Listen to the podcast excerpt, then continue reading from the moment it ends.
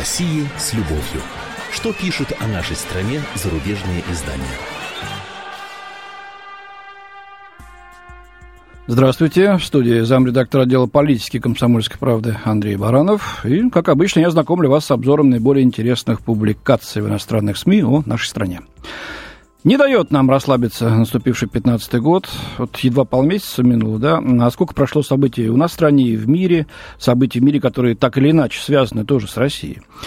Э, трагедия в Париже, где, напомню, исламские террористы расстреляли 17 человек, э, вызвала эхо на всей планете. Ну и у нас, конечно.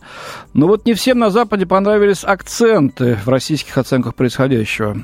Они, мол, свидетельствуют о том, что Россия не понимает западную систему ценностей. Да что там не понимает? Э, ей до них, как от земли до солнца, не доросла еще.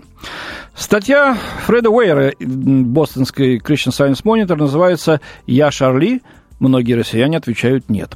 Читаем. «А, в осуждении экстремистов стоявших за убийствами в Париже, все россияне, начиная с Кремля, как представляется, сошлись во мнениях со своими западными товарищами по несчастью. Но когда речь заходит о солидаризации с хэштегом «Я Шарли», означающим поддержку неограниченной свободы слова, то тут мнения, похоже, расходятся. Вот автор приводит эти мнения, мнения людей с российской улицы, например, такое. Убийство – это преступление, в этом нет никаких сомнений, но есть что-то святое, что ни в коем случае нельзя высмеивать, и это относится к религии. Конец цитаты. Подобная двойственность свидетельствует о ключевом различии между российской политической культурой и гораздо более либеральными позициями на Западе, замечает Уэйр. Вспоминаю, кстати, вот в этом контексте о реакции на дело Пусси Райт у нас здесь. Жители России, говорит он, в массе своей не разделяют европейские ценности, когда речь заходит о неограниченной свободе самовыражения, одного из основных постулатов западной культуры. Они, видите ли, называют это культурой вседозволенности, полагает автор. Ну, тут же, конечно, склоняется во всех падежах Владимир Путин, который заставляет русских поклоняться традиционным ценностям. Автор, кстати, употребляет слово ортодоксальным ценностям. Да? В негативном ключе приводится и пассаж из заявления Совета муфтиев России, в котором осуждается терроризм, но о карикатуристах из Шарли Эбдо э, говорится, что, возможно, грех провокации в нашем мире не менее опасен для сохранения мира, чем грех тех, кто на эту провокацию способен поддаться. Но, по-моему, очень взвешенная и точная формулировка. Но, однако, по мнению газеты, это, видите ли, попытка обелить безжалостных убийц. ну, не знаю, что тут и сказать. Э, мы на странице комсомолки, на сайте kp.ru и, конечно, на радио «Комсомольская правда» эту тему досконально обсуждали все последние полторы недели после событий. И, по-моему, смысл укладывается в одну простую фразу «Думай, что делаешь». Просчитывай последствия для себя и других. Но думать эти вот э, фрондеры из Шарли не пожелали. Это, видите ли, выше их достоинства, наверное. Ведь есть на отчет старой мудрой пословицы «Семь раз отмерь, один раз отрежь». Или вот такая посеешь ветер, пожнешь бурю. Эм, я лишь полагаю, что в таких делах нам, журналистам, надо руководствоваться принципом врачей «не навреди». На Западе рассуждают о том, что высокая, высшая справедливость в том, что каждый должен иметь право высказать свою точку зрения.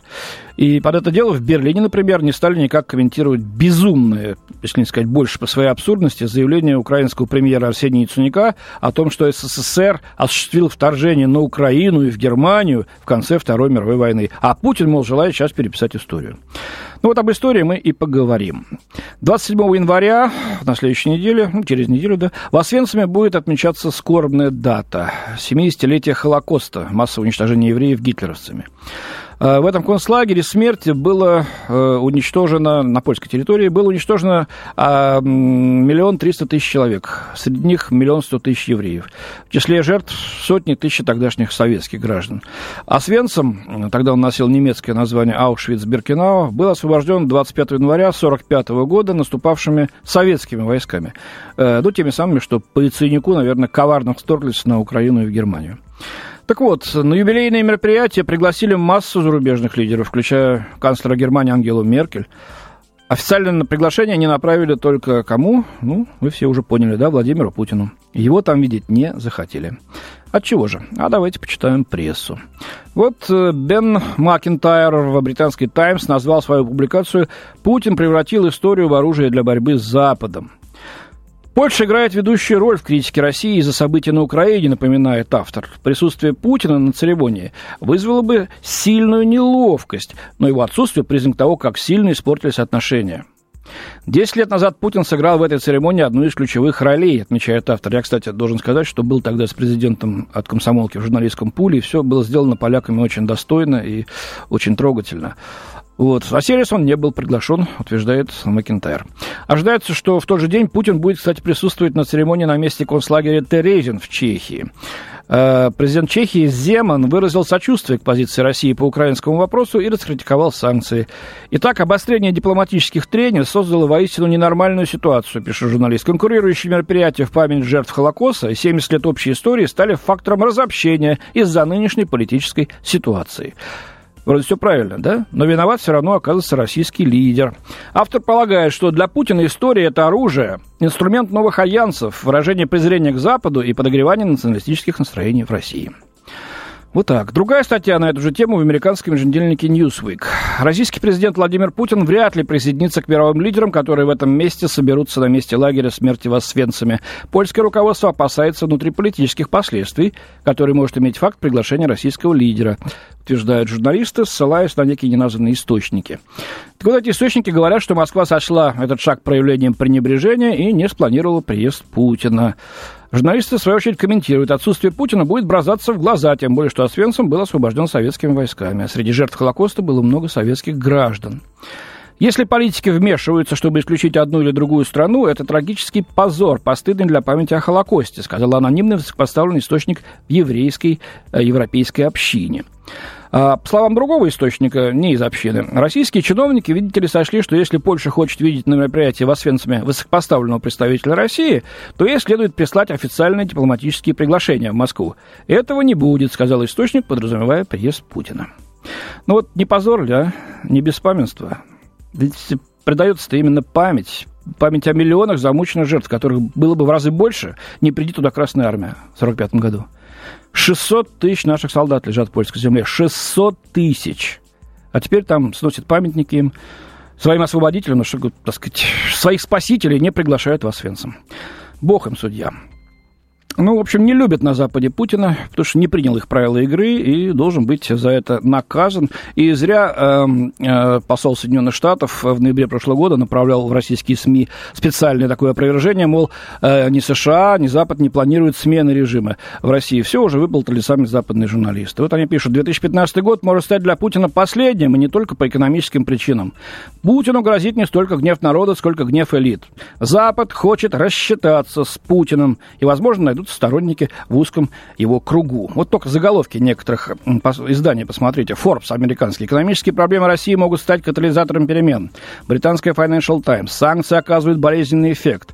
Немецкая Девель. Так плохо, как сейчас дела у Путина не шли никогда. Christian Science Monitor. Россию в 2015 году ожидают мрачные экономические перспективы. Newsweek. Путинский карательный театр абсурда. Британский Sunday Times. Ну, тут, конечно, Навальный нарисовался. Навальный, двоеточие. Путинский шантаж не заставит меня замолчать. Вот, они говорят, что э, не борются с простыми россиянами, да? Ну вот нет, скоро финансовые трудности, пишет э, журнал «Фокус» германский, обрушатся на население. Когда положение в экономике станет критическим, а запасы денег, накопленные в тучные годы, иссякнут, рядовые россияне непременно начнут задавать трудные вопросы. В итоге Путина призовут к ответу за созданный им хаос. Ну, не знаю, обычно в таких случаях говорят, не дождетесь. А, ну и пожалуй, в конце довольно интересная публикация о подзабытом уже Эдварде Сноудене, э, который сейчас живет в России, э, напомню, бывший сотрудник ЦРУ и Агентства национальной безопасности США, раскрывший э, тотальные методы тотальной слежки Америки за всей планетой, в том числе за лидерами своих собственных союзных стран. Трезвенник Сноуден считает, что жить в России здорово, пишет Вашингтон-Пост. Эдварду Сноудену хотелось бы, чтобы все, в особенности те, кто его критикует, знали, что он доволен жизнью в России. Он доволен, а также не пьет. Такую мысль корреспондент э, Карон Демерджан вынесла из интервью, которое Сноуден дал американскому общественному телеканалу PBS. А, вот, например, она пишет, что бывший сотрудник АНБ уделил много внимания высказыванию директора ЦРУ Майкла Хейдена – Забавно было, что говорил, что я несчастен, утверждая Сноуден, что в России все несчастны, Россия, мол, ужасное место, и что я в конце концов стану несчастным и сопьюсь и никогда ничего не сделаю. Так вот, даже по прошествии двух зим в России водочная сирена власти на Сноуден, похоже, не получила, продолжает корреспондент, приводя очередную цитату из интервью Сноудена. «Я не пью, я никогда в жизни не напивался, и здесь предпочитаю пить э, только воду». Э, вот, и он пустился в рассуждение о том, как неправ был Хейден, предсказав ему участь пьющего, грустного и одинокого человека. И что? Кто бы мог подумать, восклицает американская журналиста, как сильно ему понравилась Россия. Так что вот так, э, как мы видим, не все так плохо у нас, как пишут на Западе, и такой авторитетный человек, как Сноуден, этому дополнительное свидетельство. У меня на сегодня все. До свидания. В студии был замредактор отдела политики комсомольской правды Андрей Баранов. Историю пишут победители. Они же ее и фальсифицируют. Я Николай Сванидзе. Я расскажу вам, как все происходило на самом деле. Я выбрал самые яркие и важные исторические события года, а также вроде бы незаметные, но значимые факты, которые оказали влияние на ход истории. Один год из жизни России глазами ее жителей. Документальный сериал «Исторические хроники» с Николаем Сванидзе. Слушайте на радио «Комсомольская правда».